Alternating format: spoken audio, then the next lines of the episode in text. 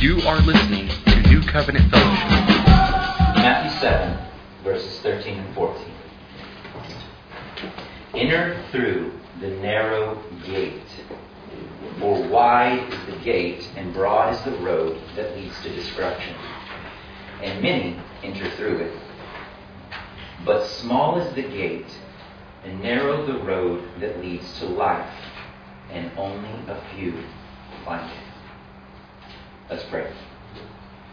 Dear Heavenly Father, we beg of you this morning, Lord, that we would not um, either speak or listen as to hear my words or my thoughts, God, but that you would speak through me. Father, make much of yourself through the testimony of Scripture, God. Show us how marvelous your way and your gate truly is, God.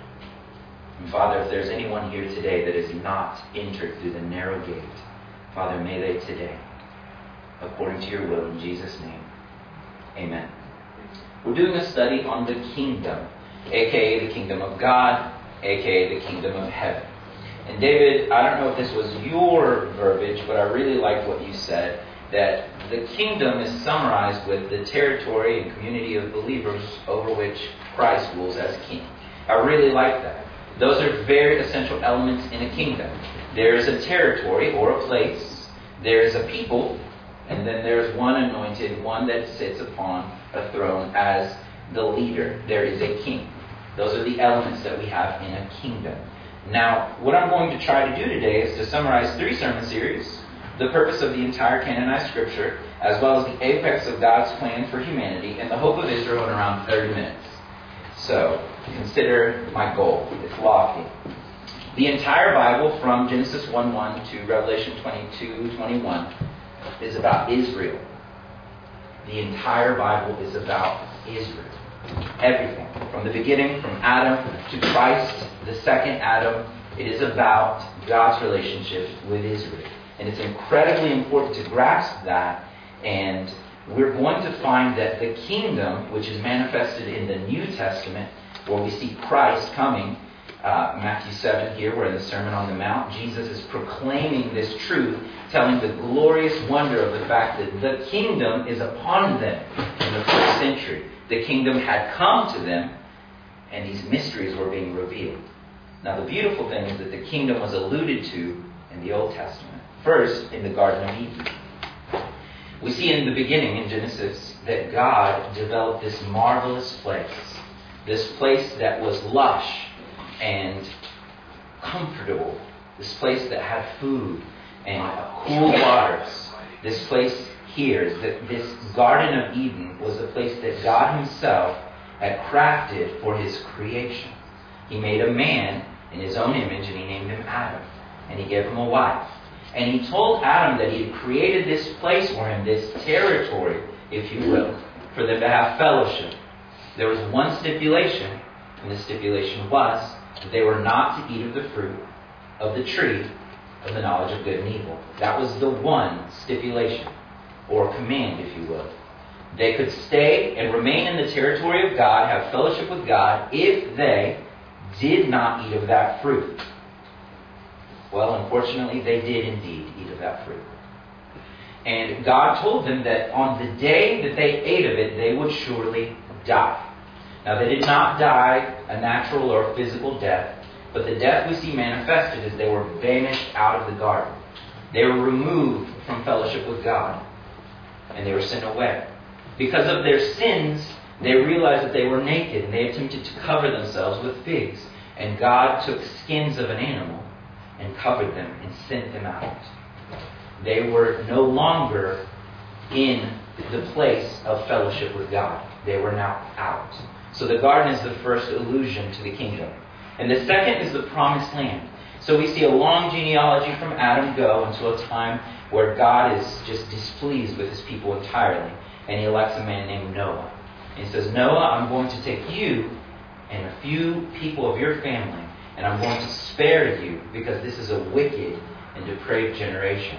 So God destroys that people except for Noah and his remnant there. And Noah is saved, and, and after the flood uh, uh, recedes, Noah and his family begin to procreate, and then they begin to repopulate the area that God has given them.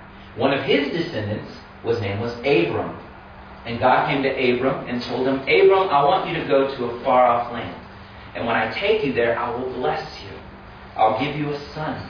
And I will give you inheritance of, uh, you're actually going to have innumerable descendants.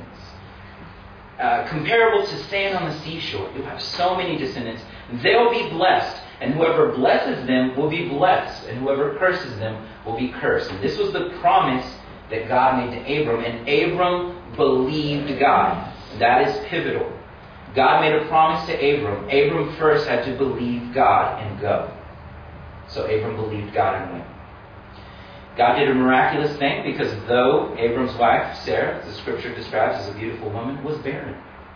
And God blessed Abram and his wife, Sarai, who was later named Sarah, and they had a son named Isaac, which means laughter, because they thought it was humorous that God gave them a child at such old age, because Abram was about 100, which is pretty crazy in general. Can you imagine changing diapers at like, I don't know, 101? So that's pretty crazy to me. So God gave him Isaac. Isaac then grows up and has two sons, Jacob and Esau. And God chooses Jacob and elects Jacob. Not because of what Esau had done wrong, but he chooses Jacob and tells Jacob, Jacob, I'm going to change your name. So this is very pivotal here to Israel. So this is the beginning of Israel. So now we see the name that's going to be repeated for the rest of canonized scripture. Israel, I will make you a great nation. I will bless your sons, and I will give you the land that I promised Abraham, your forefather. So Israel believes God, and Israel has 12 sons. These 12 sons, uh, there's a long list of names. Uh, we're imperfect men, just like we are imperfect men. One of the sons' name was Joseph, and he had dreams, and he was one of the younger sons. And he told his brothers of a dream that he had where they would all, it was a very uh, celestial dream about the sun, the moon, and the stars all bowing down to him. And it was expressed that in his dream that his family, his mother, his father, his brothers, would all bow before him. And his brothers hated him for that. In addition to another dream he had that was very similar. In addition to the fact that his father made him a multicolored coat, which I had to imagine was pretty hilarious. But beautiful. I mean, it's not like you could go to Target to buy a multicolored coat. Uh, there was definitely some effort made in this. So his brothers were jealous of him, and they sought to get rid of him. What they intended for evil, God intended for good. They threw their brother in a well and they sold him into slavery. And later on, God still has, had his hand upon Joseph that entire time while he was being mistreated. God was using their evil for his good. Because some years later, a famine came. Famine. Hmm, sounds pretty interesting. It's familiar verbiage. A famine came. And this famine began to affect Israel. So the sons of Israel, the eleven, went to Egypt, where God raised Joseph up to be the hand to Pharaoh to buy grain. You see, Joseph was still having dreams over here, still able to interpret dreams over here. So God used him to help the Pharaoh know that a time of plenty was coming and that they should store extra, and a time of seven years of drought was coming. And at that time, if they stored during the first seven years, they would be able to ride it out. Well, the Israelites did not know because they kicked their brother out who had the awesome dreams, who was able to interp- interpret awesome dreams. So there was no provision for them. So they go to Egypt to buy grain. Well, long story short, after a bit of drama, Joseph reveals himself to his brothers and lets them know that God had provided. And what Joseph does is he tells them to bring their entire families there to Egypt. Come to Egypt, move here, and I'll provide for you. So the evil that they had in mind, God used for good. God brought the nation of Israel now into Egypt. And because Joseph had a good relationship with Pharaoh, there was peace between the Egyptians and the Israelites. So now all of Israel's sons are in Egypt. And sometime after Joseph dies, a new Pharaoh comes about and forgets Joseph. He knew nothing of Joseph or their relationship or how pivotal he was to their success. And he sees how much God is blessing the numbers of the Israelites. They're becoming as innumerable as the sand on the seashore. And the Pharaoh fears that the Israelites might try to rise up and take over them, so he begins to put slave drivers over the Hebrews, over the Israelites. He begins to mistreat them. And the people of God begin to cry out to God. And God raises up Moses. Moses to be the deliverer, to be their advocate. Moses goes before Pharaoh and tells him, Let my people go. Long story short, God does miraculous sign after miraculous sign, punishing the Egyptians and driving Israel out of captivity, out of Egypt. And he drives them away from their oppressors, out of bondage, if you will, out of slavery. And he takes them. He takes them through the Red Sea on dry land, and he brings them into the wilderness. And he begins to establish a covenant with Moses for the Israelites. So now we're seeing thematic similarities. God tells the people, I'm going to give you a law that you must obey. If you obey my law, I will bless you. And not only that, I'm going to give you the land that I promised your father, Abraham, Isaac, and Jacob. I'm going to give you that land now that I've been talking about. We're in the wilderness, but I'm going to give you this land, and this is what you must do to be inhabitants of this land. Deuteronomy 28, verses 1 through 14, summarize the Old Covenant stipulations. And if I could summarize it, I would in this Obey all of my law, and if you do, I'll bless you in the city. I'll bless you in the country. I'll bless you in the womb, i.e., having numerous children. I will bring rain. Your crops will be abundant. Your livestock will be abundant. Everything you put your hand to will be blessed. And God forbid anybody ever come to rise up against you in battle, you will defeat your enemies. But if you fail to obey my command, if you choose to disobey, Deuteronomy 28, 15 through 68 tells them, if you disobey my commands, I will curse you in the city. I will curse you in the country. Everything you put your hand to will come to ruin. There will come famine and plague, and worst of all, the itch that cannot be cured which alone should incite obedience. If you continue to disobey, I'll bring a foreign army against you to battle you, to punish you for your wickedness. This foreign army will come, they will destroy your city. If you continue to disobey, they will take you from this city as slaves out of the land that I'm giving to you. These are the stipulations given in the Old Covenant. If you are to remain in the territory I'm giving you, in the land, you must obey. And if you obey, you will be blessed. If you disobey, you will be cursed and eventually removed. Experiencing the same death of Adam, being removed from fellowship with God. So there's some similarities we already see with the garden as well as the Old Covenant stipulations. God initiates the covenant. God is the initiator of the covenant. God tells these people, the people that are to be in the covenant, that He is making a holy place for them, a place for He and them alone. He gives them a command. If you obey, you stay. Disobey, you go. You're out.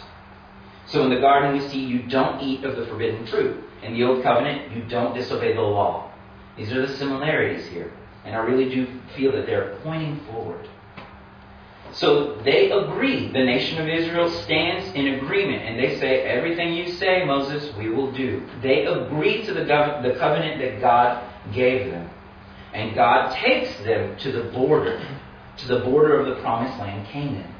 And God tells Moses to send one man of every tribe, one of the twelve, to go in as spies to investigate and view the land that God has promised them.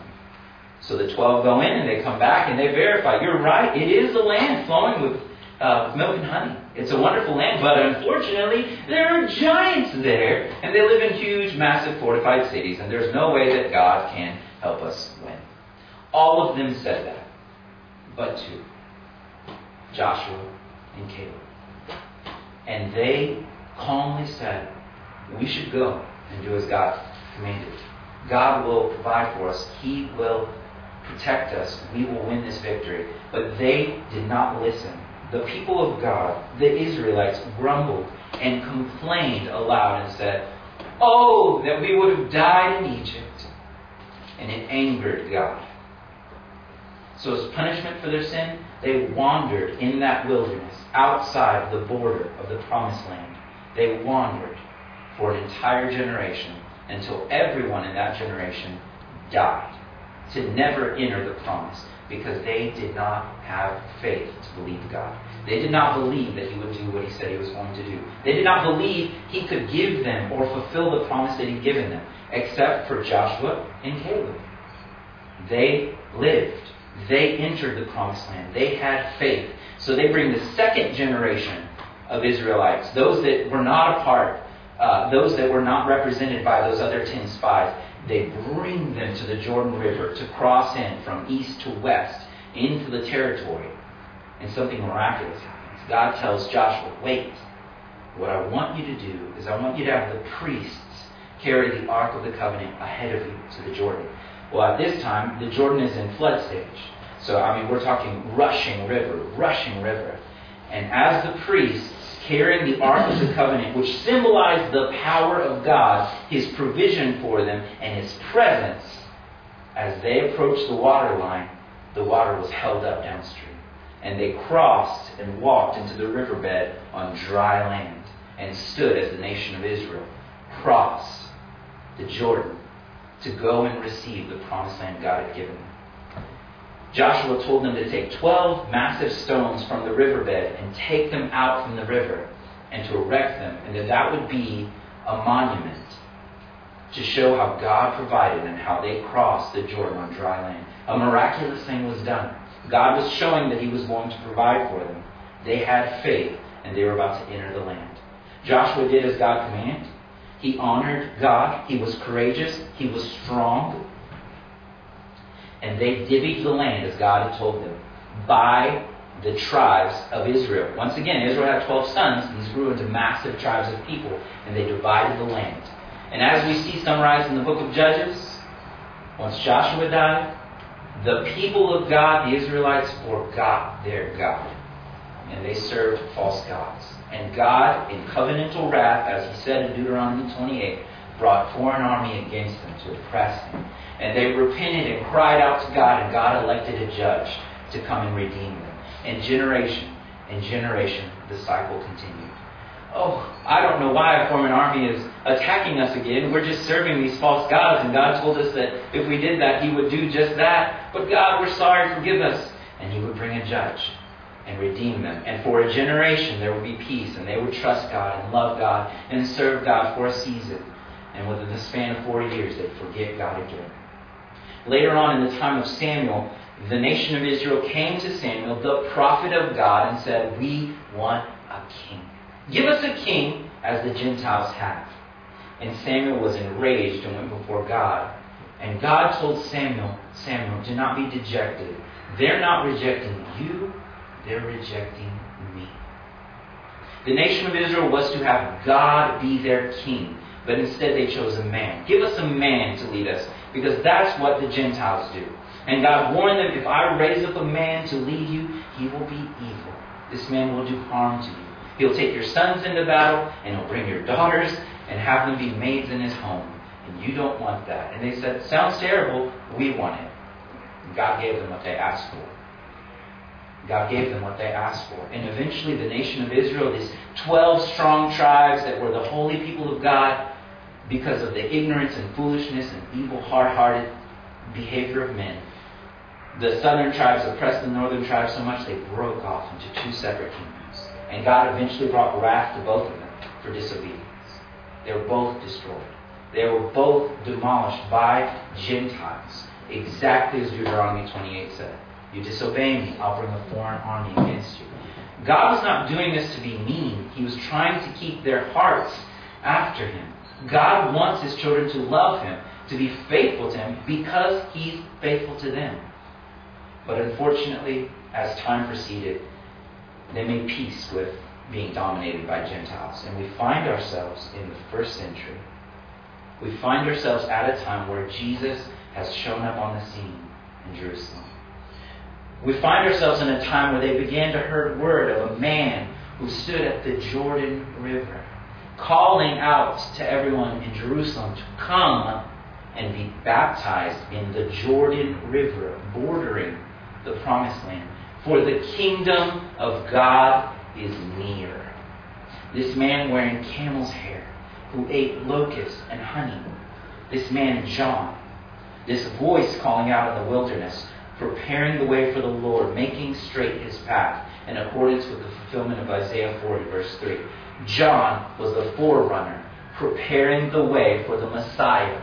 See, all the while, while Israel was in disobedience, God was speaking through the prophets I will raise up a king, a son of David, to sit upon the throne. I, God will, not man, because the people that the people that led them were temporal, foolish people. And though David was a good king, he still made mistakes. And he sinned before God. And though Solomon, in some respects, was a wise king and there was prosperity and peace, he disobeyed God. But God himself said that he would raise up a king. This king was to come after the forerunner came proclaiming the gospel. This king was Jesus. The Pharisees and Sadducees came out to the Jordan River to see John, to see what he was saying. And when John saw them in Matthew 3, verses 7 through 12, this is what John told them You brood of vipers, who warned you to flee from the coming wrath? Produce fruit in keeping with repentance, and do not think that you can say for yourselves, We have Abraham as our father, for I tell you that out of these stones, oh, where's he standing? The Jordan River. That out of these stones, God can raise up children of Abraham.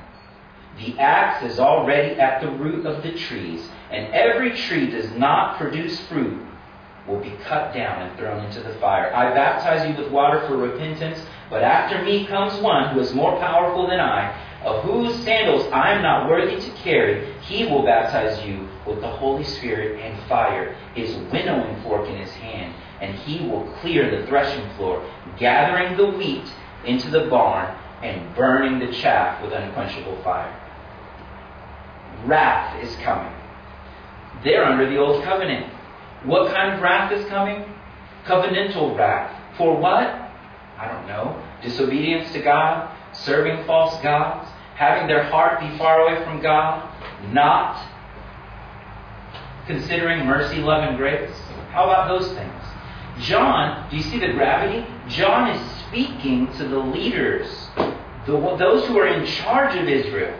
The Pharisees, the Sadducees, these are basically like judges in their era that have pretty much gone apostate, who are serving Rome, the Gentile nation that is over them in covenantal wrath for their disobedience. They've given in, and they've given their hearts to another, turning from God.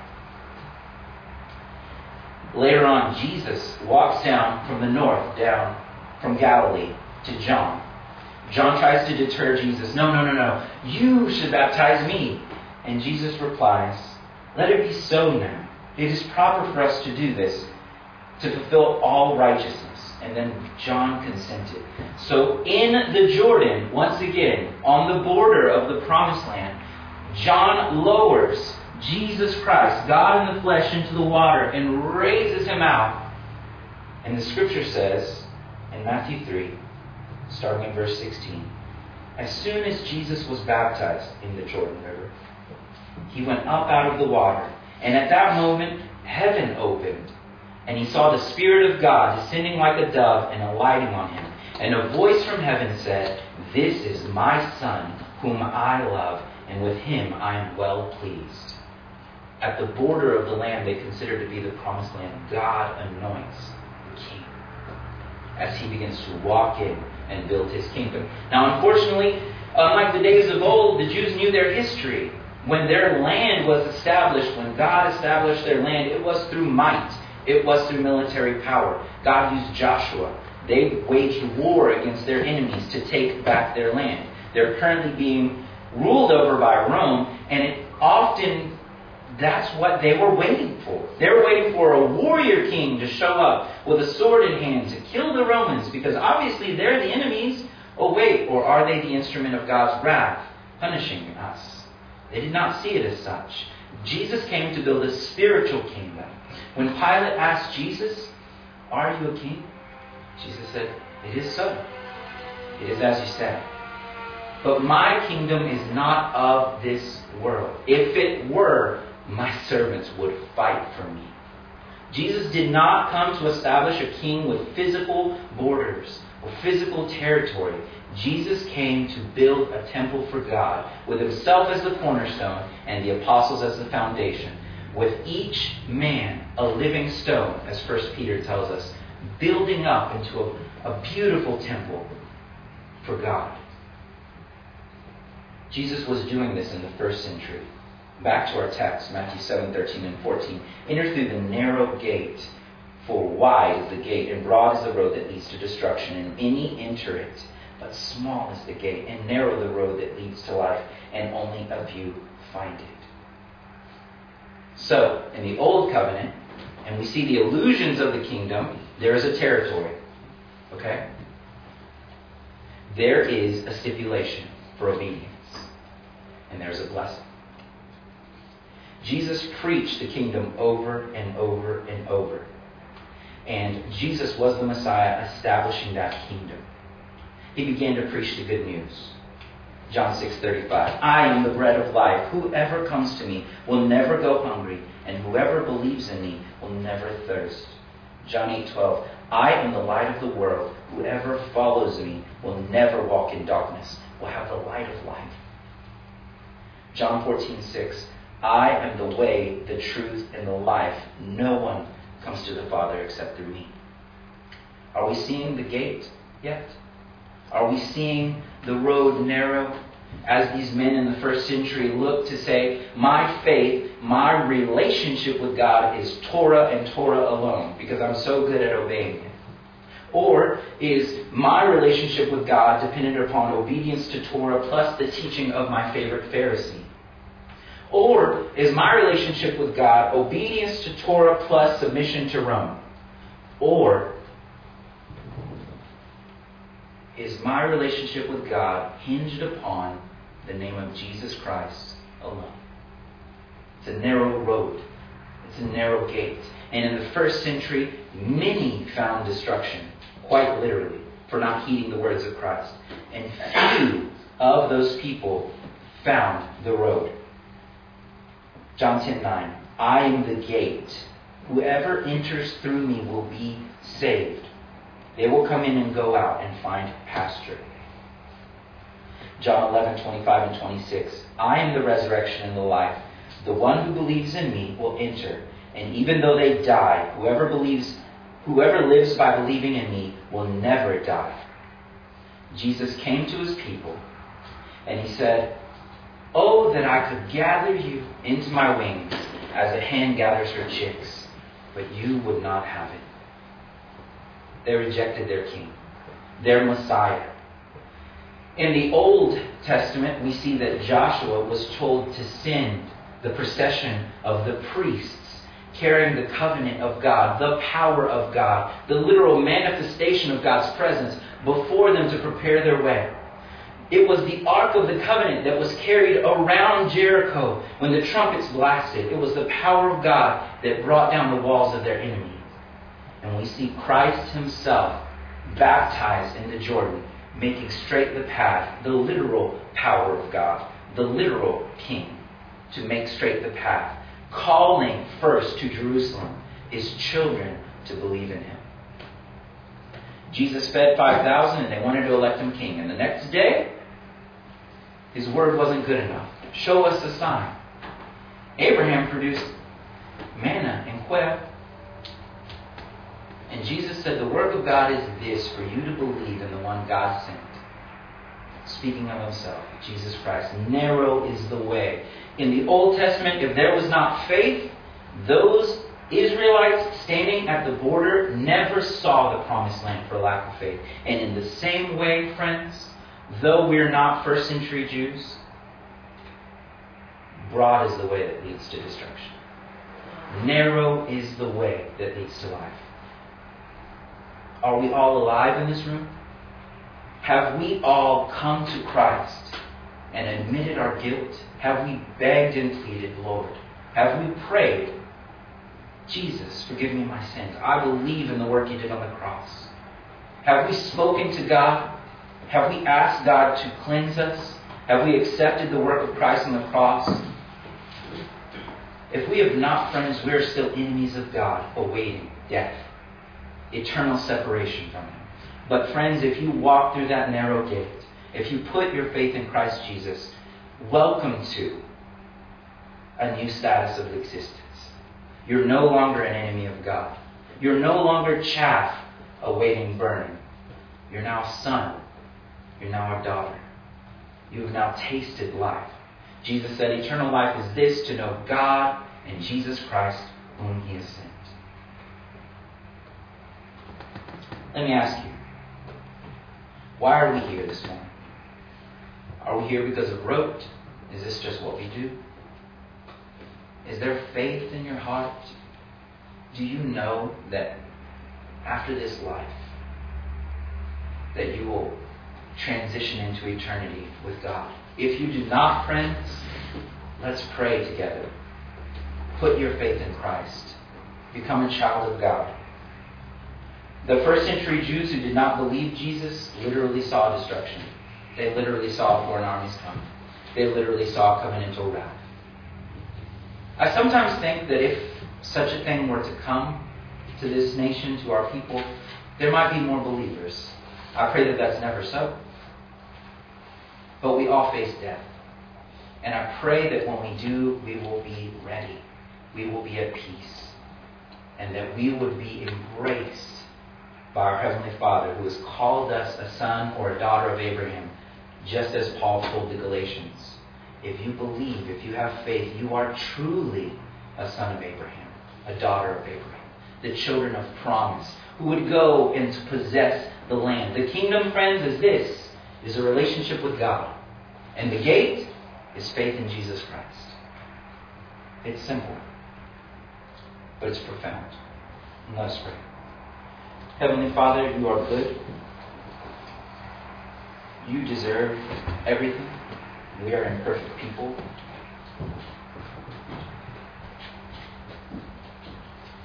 Father God, may we care enough about those in our lives, friends, co-workers, family members, strangers, Lord.